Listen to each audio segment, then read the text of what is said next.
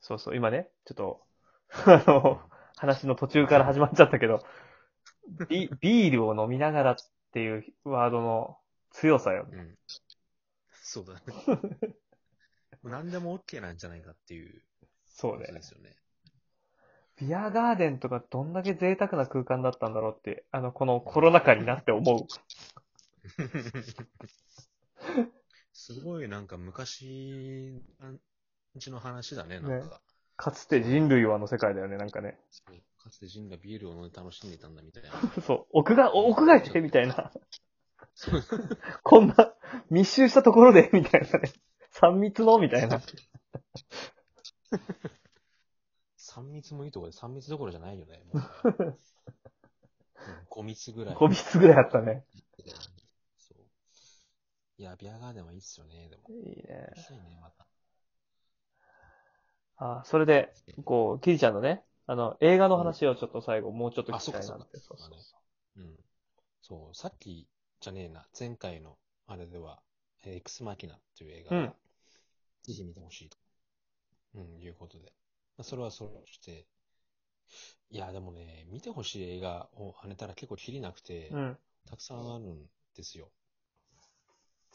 まあ、パッと思いつくところで言うと、えっ、とね、ボーダーっていう映画があって、これはね、えっ、と、北欧の、ちょっとノルウェーだったかフィンランドだったか忘れちゃったんですけど、そこの、が制作国の映画。ざっくり言っちゃうと、えっ、と、主人公の、うん女性は、なんか染色体異常みたいなうん生まれで、ちょっと顔、まあビジュアルが、まあ奇形、奇形っていうとちょっと言い過ぎなんだけれども、普通の人間とはちょっと違うよねっていうのが、もう誰が見てもパッと見てわかるよううん。うなんビジュアルの人ですと。うん。なので、やっぱりこう人間社会の中では溶け込めないうん。だけれども、一つだけすごい能力があって、要するにね、えっ、と、人間がついている人を匂いでわかるっていう能力があるのね。人間が嘘をついてると？そう。嘘をついてる人間を鼻で見破ることができるという能力があるんですよ。すごい厳密に言うと、あの、物の匂いがわかると。人じゃなくて。で、物に宿る、その持ち主の罪悪感とか羞恥心が鼻でわかるっていう能力で。で、その能力を活かして、空港の税関で働いてるという、うん、人なのね。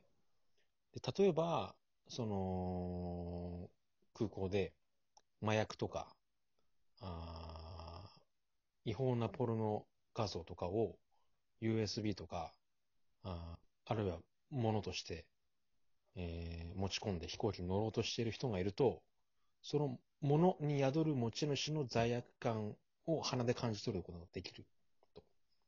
なので、あらかじめ止めて、えー取り調べることができる。ということができる人なんだね。うん。うん。そう。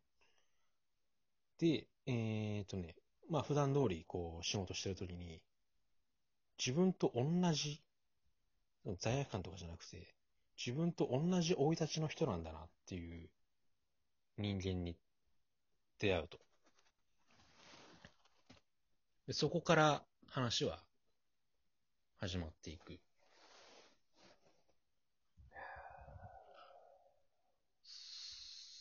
そう。で、ここがボーダーっていうタイトルで、ボーダーってば境界っていう意味なんだけれども、ここが、うん、ジェンダーとか、そこから、うん、その自分と同じ、うん、生い立ちのそのキャラクター、この人の話にもつながっていくんだけれども、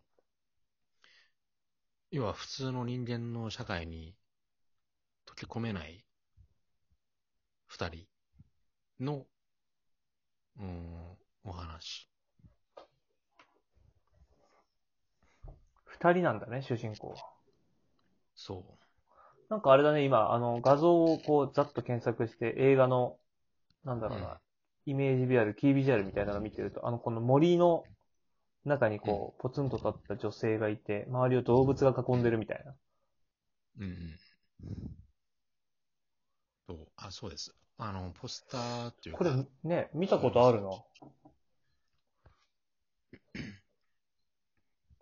中身はないけどね。なうん、ビジュアルだけなんか見たことある。怖っと思ったね。そう。北欧映画の分類ですよね。いわゆる。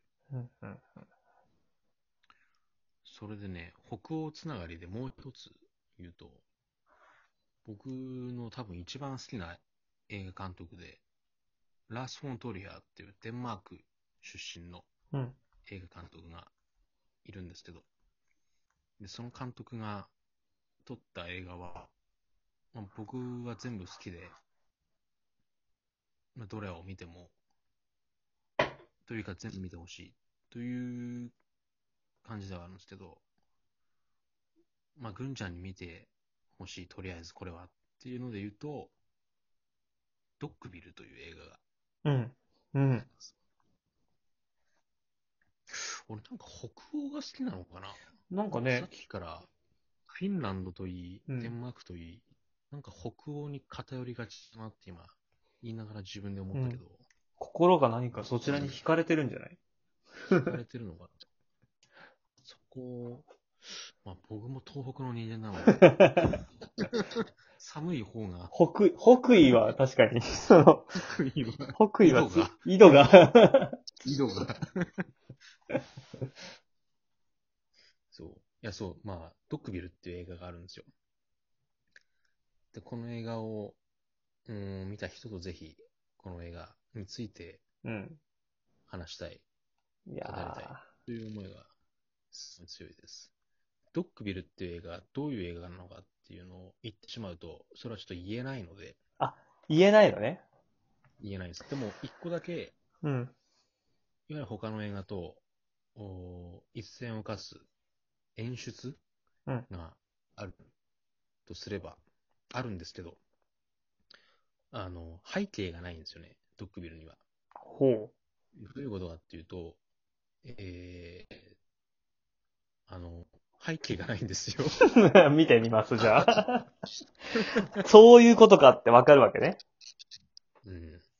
まあ、予告編を見てもらえればいいのかなってうん、うん。思うんですけど、ドッグビル、ビルって村、ドッグは犬なので、まあ、犬の村って直訳すれば、そういう役になるんですけど、うん。まあ、本当に、なんだろう、一つの集落が舞台になると。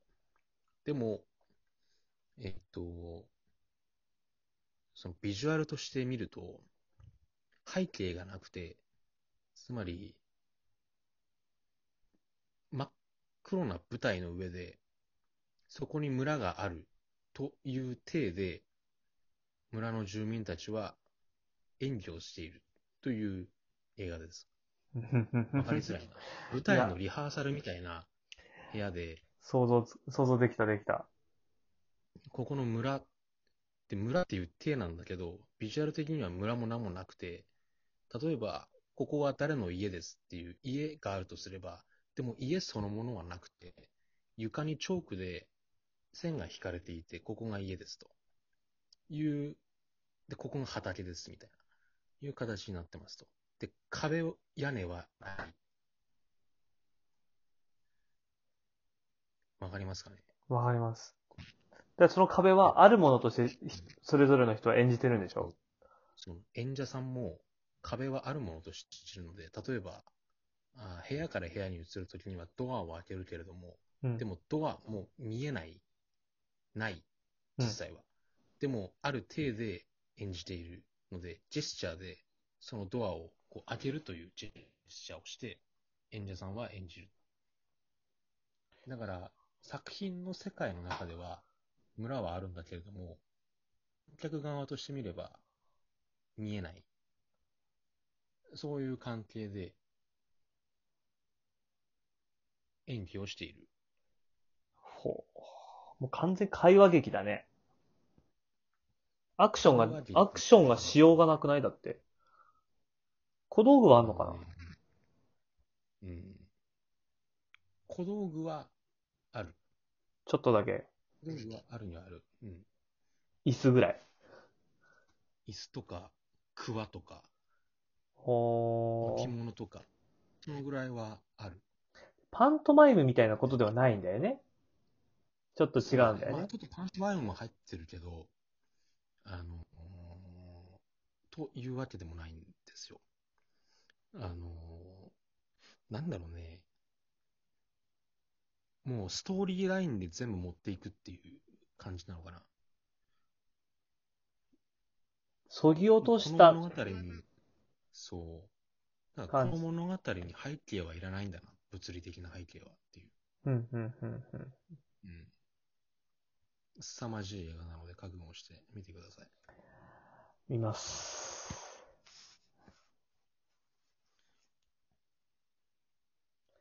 あっという間に残り1分です。予定と違う。予定と違うね。ちょ、もう一本だけ今日撮ろうか。ちょっとね、収録もせっかくなんで、こう、時間があった時にまとめ撮りしておきたいので、次はもう冒頭から、ちょっとキリちゃんのフリートークを、映画以外の話もできんだぜっていうところを。急に語彙がないみたいな。なんか、急にすげえやべえとかしか言わないみたいな。その、そう。映画という媒介が、なフリートークすんの？そう、やってみようかなと思って。ちょっと、こっちがね、あの、お題ガチャっていうのがラジオトークのアプリであるから、ちょっとそれでね、ちょっとお題トークみたいなね、ことも、やってみたいなと。なんかランダムに、ランダムに出るんだ、なんか。このランダムにね。ことについて。そうそうお楽しみに。なんてこ